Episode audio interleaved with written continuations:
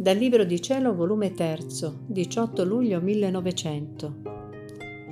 Dove giunge la cecità degli uomini, che mentre cercano di ferire Gesù, feriscono se stessi con le loro proprie mani.